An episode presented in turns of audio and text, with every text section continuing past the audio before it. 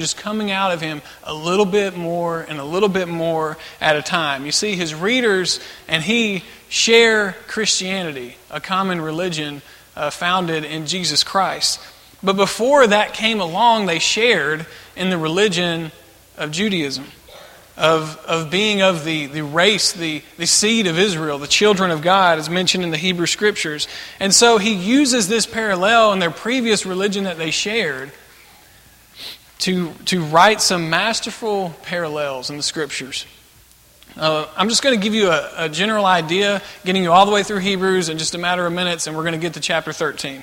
He compares his readers to wilderness wanderers, and that's a loaded phrase to them. He tells them of an ultimate Christian rest that perhaps they had forgotten about and would not enter if they neglected so great a salvation. He lays forth the priesthood of Jesus Christ, which is unique. Nowhere else in the New Testament does it talk about Jesus as a high priest, and how he is superior to the previous system under Moses with the priesthood. He talks about a new covenant that previous covenants pointed to and led up to, a covenant that was superior, just like Christ was superior, and finally, a covenant that was ultimately sufficient.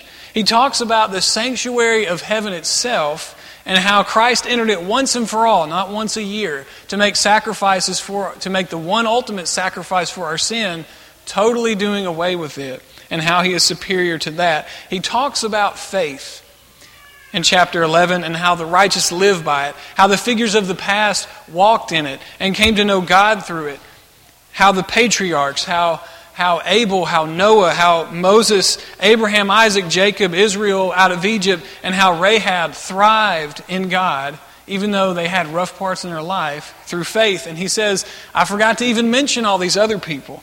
At this climax he, in the letter he penned, uh, at, his, at this climax in the letter, I imagine that his pen is just moving rapidly. He's probably writing uh, words uh, slower than he can think his thoughts and get the language out onto the paper. And finally, in chapter 12, after the chapter of faith, he writes the ultimate vision of the Christians at at uh, whoever the wherever the Hebrew letter was designated to of running the race running a race free of the weight of sin while they are surrounded by all those who walked in the faith of God before them, all the while focused upon Jesus, who was the author and the finisher of their faith.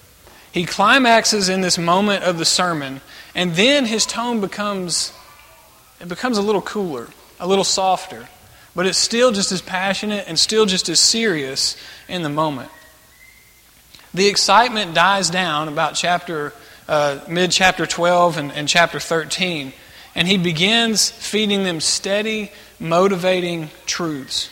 By the time we read hebrews uh, chapter 12 and verse 12 we notice the sobering tone with which he speaks. Therefore strengthen the hands which hang down and the feeble knees and make straight paths for your feet so that what is lame may not be dislocated but rather be healed. I bet the recipients read those words and all the words leading up to that moment in the letter, and, and the same fire that was in the writer began to build in, in the orator that was reading that letter to the rest of those gathered in the congregation. I picture them sitting together, tucked away in some little hideout because they're all too afraid to be too public, and, and half of them may not have even been there because they were too afraid to meet. The mood is quiet, and everyone realizes that, that they've had a letter sent to them. The orator gets it out. He begins reading it in kind of a, a lull. Things get more interesting. The more he reads it, perhaps, maybe uh, the more he goes through all these things, he gets, he gets even more excited while he reads it. At Hebrews chapter 12 and verse 12, the sentence is read, and I bet their hearts fluttered within them. Their confidence begin to, begins to return their posture begins to straighten a little bit. And a few of them sitting in the room probably nodded their heads and began thinking, I get it. I can do this. I can hold fast. I will hold fast. Maybe a person speaks up after, after the letter was read to somebody else, calling out, Go get the others that didn't even meet today because they were afraid. They're going to want to hear this. In the final chapter of Hebrews, uh, we find about 17 imperatives, uh, commands from the writer, and one last and one excellent parallel to the Old Testament. It's in verses 10 through 15, and that's where I want to read now. We have an altar from which those who serve the tabernacle have no right to eat. For the bodies of those animals whose blood is brought into the sanctuary by the high priest for sin are burned outside the camp. Therefore, Jesus also, that he might sanctify the people with his own blood, suffered outside the gate. This is what the whole moment of Hebrew uh, of Hebrews boils down to right here. Therefore, let us go forth to him outside the camp, bearing his reproach. For here we have no continuing city, but we seek the one to come. Therefore, by him let us continually offer the sacrifice of praise to God, that is, the fruit of our lips, giving thanks through his name. I always step over that crack. What words were written to a church limping along on the fringe of survival, just getting by in the depths of near despair? They were not told to take it easy. They were not told to have pity on themselves in a moment of trial or isolation. They were not told to console each other and say, There, there, we gave it our best shot, and it's over now. They were told to run the race with endurance in chapter 12. They were told to remember Christ and his supremacy and therefore to steady themselves in their situation and be unshakable in spite of the circumstances around them not falling into place for them, not being in their favor. They were not promised by the writer any sort of comfort and physical safety. They were not promised anything that would point them towards complacency. In fact, they were told the exact opposite if you read those verses and that Old Testament parallel. They were told to go outside of the camp. In, in Israelite imagery, in the, in the first five books of the Old Testament, you have Moses and you have the instructions after they've gotten out of Egypt to build the tabernacle. And they would pick this up, this tent up, and God would tabernacle, He would dwell with them. And wherever they set it, that's where God would be. And when it was time to pick up and move on again, that's what they did. If you were not inside the camp, you were not inside safety. If you were not inside the camp, you were not inside a community and you didn't have the acceptance of them. If you weren't inside the camp, you didn't have convenience or anything like that. If you weren't inside the camp, you didn't have future insurance on things, assurance from peers, or any degree of comfort. If you were outside the camp, you were in the wilderness, ready to die, like the animals that were offered and thrown out in the desert. In Hebrews, they were instructed to go outside the camp. In Hebrews, they were instructed in this, in this awful time in their church history. They were not instructed to have pity on themselves. They were instructed instead to leave the city and go where Christ is. I imagine the city that they lived in. How, how in the world would this make sense to them? Leave the city that you're in uh, metaphorically, go outside of the social acceptance of the city that you live in. Go outside the circle of comfort that you have in your family if it means going toward Christ. Go outside the circle of monetary security if it means leaving your job to go to Christ. What on earth? that doesn't make any sense. Well, it does if you've been reading the first 12 chapters of Hebrews.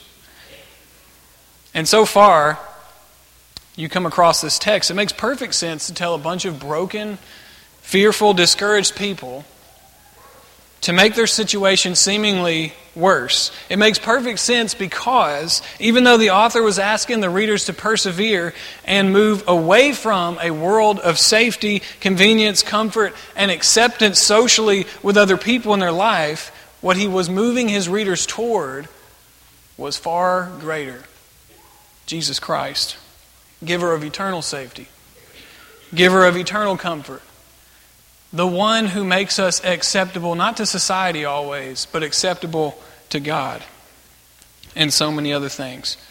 To this world, it is spiritual suicide to go outside of those things when you're at the end of your rope. But to Christians, it's always life giving when you go where Christ is, even if it's outside what the world defines as safety or convenience or comfort. The world looks outside the camp, outside the limits of the city, and it sees somewhat of a wasteland, uh, a place where people and things and animals go not to live and to thrive or to find a new identity, but to die and to decay and to rot and to be desolate and isolated. Christians look at that same exact picture in this book of Hebrews and they proclaim, Christ is there. I'll go to him. It's beautiful. It's beautiful outside. Verse 14 in Hebrews chapter 13 lays down the clear reality. For here we have no continuing city, but we seek the one to come. Here, in that verse, equals complacency, it equals comfort, it equals uh, selfishness and indifference, it equals spiritual death. But the city to come, the there in the verse, is eternal. It's full of spiritual life is full of the unselfish love of Christ and the true community of acceptance, the church, the body of Christ itself. When we accept this reality, we can be the body of Christ in the world, even if it's a hostile, trying, sin soaked world. If we accept this reality, we will have the strength to endure and persevere. Let's look at some of the imperatives that's mentioned in the last chapter of Hebrews. We said that there were over 17. I just want, or 17, I want to scan a few. Look at verse 1 in chapter 13. Let brotherly love continue. Are you kidding me? In the midst of all the persecution, why don't we all just split up and run for our lives? Two, do not forget to entertain strangers. What if they're ratting us out? Three, remember the prisoners as if chained with them. Four, marriage is honorable among all, and the bed undefiled. So he's basically telling them marriage is honorable, stick to it. Five, let your conduct be without covetousness. But everybody's raiding our stuff and taking it away because we're Christians. Seven, remember those who rule over you, who have spoken the word of God to you, whose faith follow, considering the outcome of their conduct. Nine, do not be uh, carried about with various and strange doctrines, for it is good that the heart be established by grace, not with foods which have not profited those who have been occupied with them. Look at verse 16. But do not forget to do good and to share, for with such sacrifices God is well pleased. It's verse 17. Obey those who rule over you and be submissive, for they watch out for your souls as those who must give an account. Let them do so with joy and not with grief, for that would be unprofitable for you. In verse 18, it continues and continues and continues in imperatives. How in the world are we supposed to, to do all these things in a hostile environment that doesn't care if Christianity thrives or doesn't? We do them even in a hostile environment because Christ is outside, and if we are there, and Christ is there, we have the strength of Christ. Let's apply this to us. I know there are people in this room that are on a spiritual high right now. Let me speak a word to you for a moment. You are needed. You can show Christ's love to the people in this church that are going through a rough time right now, that are going through a crisis, and you can help them remember what God is about, and you can help them endure. Let's remind each other of, of, the promises that we have in Christ in our drooping moments so that the church may endure, even, even thrive outside the gate, outside the, the social, worldly realm of comfort and acceptance and resources. Let us suffer outside as, as the church, the body of Christ, with Christ Himself, the picture of discipleship as it should be. I know there are people in this very room who are tired, who are weary, who are in survival mode, who are hurting, and who are afraid, and you're waiting for the next step to be delivered. Let me speak a word to you for a moment. It is hard. It is difficult. And not all of your days are pleasant. And God knows this. And the church knows this. And it's aware. And God has this to say to you from the Word of God, Hebrews tonight. You can endure. You can. Therefore, strengthen the hands which hang down and the feeble knees, and make straight paths for your feet, so that what is lame may not be dislocated, but rather healed. Christ is superior, and He will get you through this. Life is tough, but we have been promised a great deal by God who can deliver. So let's go. Let's strengthen one another. Let's stay out here outside the city gate where Christ is, because then we will have strength to stand, even if we don't know what is to come. Because guess what? We, we have no continuing city here in the world. There's nothing left for, for anybody in the world. Christ is it. It's Christ or nothing. Let us go to Him, even if it means suffering in the present life. Let's use this time of trial to cast off Satan and to worship and praise God instead. What do you say to broken, weary, tired people? You say something like, Christ is here. Come. Christ is superior. He is outside. If you were there with Him, it might not be the most ideal situation in this life, but it is the best situation in the next life. There is anything that we can do for you, to help you realize that Christ is superior, to encourage you and help you posture yourself on God's side against Satan in the world and everything that it stands for. Won't you please let us help you as a church while we come and stand and sing?